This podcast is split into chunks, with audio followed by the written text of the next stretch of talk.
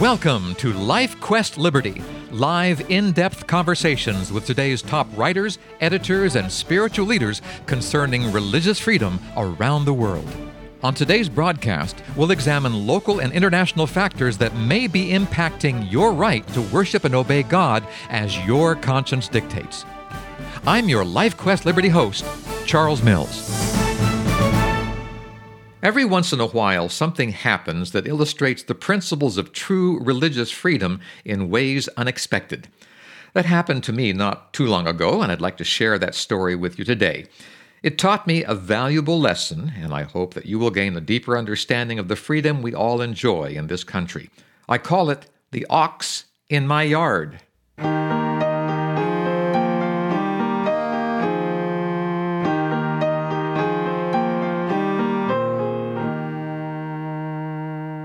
It looked kind of regal, resting there by our privacy fence. The owner had done an amazing job of restoring it to its former glory. He'd overhauled the engine, replaced broken parts, and given it a beautiful paint job reflective of its original colors and design. I'd always thought old tractors looked powerful and efficient, and this one certainly lived up to that description, except for one rather glaring flaw. Its left front tire was missing and the machine had to endure the indignity of waiting for it to be repaired while sitting abandoned in some stranger's front yard. The reason it was on our property was not because of its beauty, but because of what it was dragging behind it. A large bush hog attachment has spent an hour and a half laying low a year's worth of field growth, cutting down small bushes, chewing up brambles and weeds, and preparing the open areas of our West Virginia hillside for the cold months to come. But somewhere in all that mass of tangled vegetation and new growth was a small, pointed tree stump that had been sharp enough to penetrate the tractor tire. The driver, who'd bush hogged my fields for many years, was able to coax his beautifully restored creation up to our front yard, where he brought it to a halt by the privacy fence. Having no other way to get home, I'd gladly driven him to his house several miles away. The next day he returned in his truck, jacked up the tractor, and removed the tire. I'll be back later in the week to finish the job, he promised. But bad weather set in, and the week went by as rains fell and the tractor waited. By Friday, it began to clear, and Saturday morning dawned bright and sunny. Now, here's where I need to tell you something important about me. I'm a Seventh day Adventist Christian. That means, among other things, that I keep the Bible Sabbath. That's the seventh day of the week, according to the fourth commandment, Exodus 28 through 11. My calendar identifies the seventh day as Saturday, and God's instructions to me are clear. Quote, Six days you shall labor and do all your work, but the seventh day is a Sabbath to the Lord your God. On it you shall not do any work, neither you nor your son or daughter, nor your male or female servant, nor your animals, nor any foreigner residing in your towns. That's Exodus 29 and 10. Well, I figured the gentleman I hired to trim my fields was for a couple hours each fall, my male servant, so I never asked him to work during what I consider to be God's Sabbath hours. I told him this in the past, and he seemed okay with it. Then this happened. That sunny Sabbath, I went for a long walk along the verdant early fall country roads of my state, the ones John Denver sings about. As I was heading home, I met my bush hogging friend driving his truck and pulling a trailer. Tires changed, he announced as he pulled up beside me. Would you mind coming to get me when you get home? Thinking he wanted me to drive him from his house to my property so he could continue work on my yard on my Sabbath didn't sit right with me. I hesitated. Any chance we could do this on Sunday or even Monday? I asked. The weather is supposed to hold. He frowned. But I just finished cutting your fields, he said. You weren't there, and I figured it would be okay. So now I need to get my tractor home for other projects I have lined up. There it was.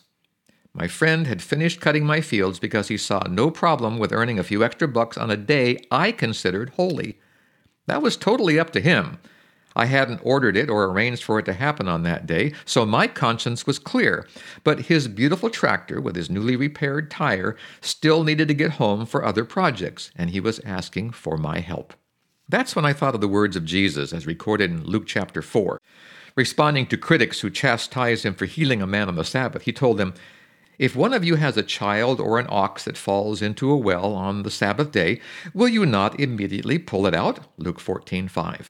Well, I had a large mechanical ox in my front yard, and I was being asked to help my friend pull it out and send it home. This I quickly agreed to do. As I was driving my van to pick up my friend, I got to thinking about the situation. Were there bigger issues at play here? We were not of the same faith. Our worldviews were dissimilar in several areas. But what if I wanted him to believe as I did? What if I could make hard and fast rules that would force him to observe my Bible Sabbath? Some Christians promote just such a concept. They want their government to stand behind their Christian dogmas, saying that to make our country great once more, we need to add political punch to religious beliefs. As we rode from his house to mine, following the lovely curves and gentle ups and downs of our country roads, I turned to my friend and said, Let me ask you something. This Sabbath thing that I'm so focused on, what if I could get enough people in Washington, D.C. to see things my way? To convince them that doing work on God's holy Sabbath, work that could easily be done on any other day of the week, not only went against Bible teaching, but was a criminal activity. What if I could make the Sabbath doctrine the law of the land and have the power to dictate what you can and can't do on Saturdays? Would you be okay with that? He thought for a moment, then shook his head. No, he said, that wouldn't be right. Let me ask you another question, I continued. What if, because of my love for Scripture and the religion based beliefs that shape my life, I could get enough people in Washington, D.C. to see things my way and make it illegal for you to have an abortion? My friend thought for a longer moment, then responded, No, that wouldn't be right either. And, I pressed, what if, because of what Scripture says to me concerning how I'm supposed to live my life, I convinced lawmakers to remove your civil rights and relegate you to an almost subhuman status simply because you were gay. Would that be okay? Again, my friend thought for a long moment. No, he said, that wouldn't be right either. Religion is personal. On that, we could agree 100%. And on that concept, we must hang our every belief and every dogma. Religion is personal, not corporate. We can test this concept each week when we faithfully sit in our pews at whatever church we attend. It's almost guaranteed that how we internalize God's Word varies from person to person. The man or woman sitting beside us or across the aisle from us may have a very different take on how we are to live and in what ways we are to obey God. Or look at the world in general. At last count, there were around 4,200 religions, and about a third of them are Christian. This group bases their beliefs on the very same Bible we hold in our hands as we march into church on whatever day we're convinced is the Sabbath. Yet our religions can be strikingly different, promoting worldviews that vary greatly. To those who desire to make adherence to religion based principles the law of the land, the question must be addressed as to whose religion and which interpretation of doctrine is the one on which we should construct those laws. Yours? Mine? The guy down the street? The preacher on TV? The pious politician? The church with the most members or financial resources? And what if a law is built on a biblical interpretation that's different from ours? Like what you can and can't do on Saturday, the choices you're allowed to make if you're pregnant, and the value and limits we place on a human being because of his or her sexual preference. The country in which I live, the United States of America, has done a pretty good job of keeping church and state separate. While many of its laws reflect biblical principles, many others don't. Adultery isn't illegal. Taking God's name in vain doesn't bend any national rules. Worshipping a God other than the God of heaven won't land you in jail. Coveting a neighbor won't summon the police force. Dishonoring your parents triggers no response from the FBI.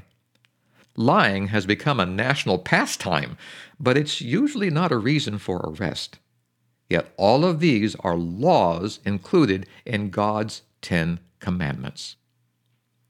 For those who identify as Christian, This disconnect between God's laws and our nation's laws should be good news because if they were enforceable, we'd probably all be in jail.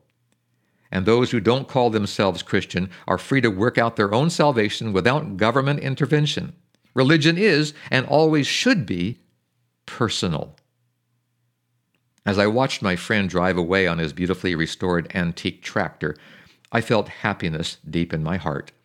We were both Christians, yet on this day, this Sabbath day, I had been free to follow my heart, and so had he. This is the very essence of religious liberty.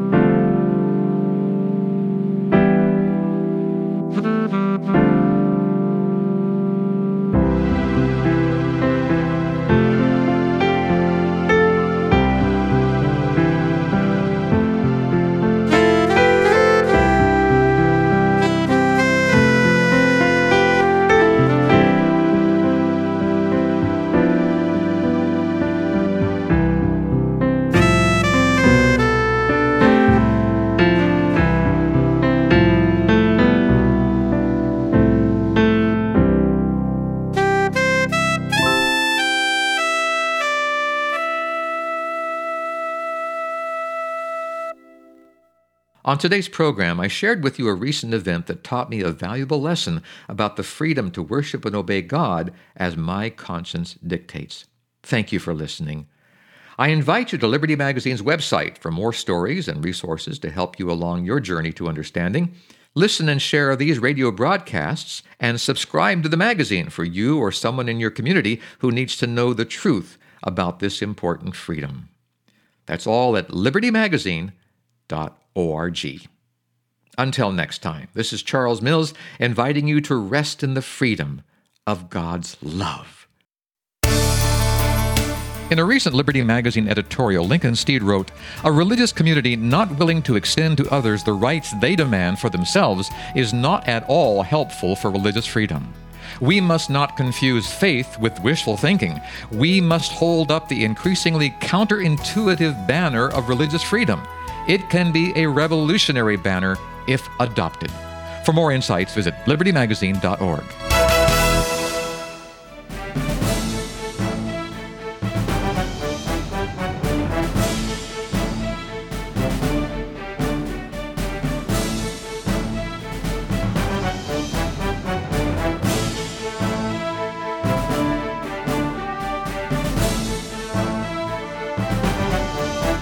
If you'd like more information about LifeQuest Liberty, call 443 391 7258 or email us through our website at libertymagazine.org.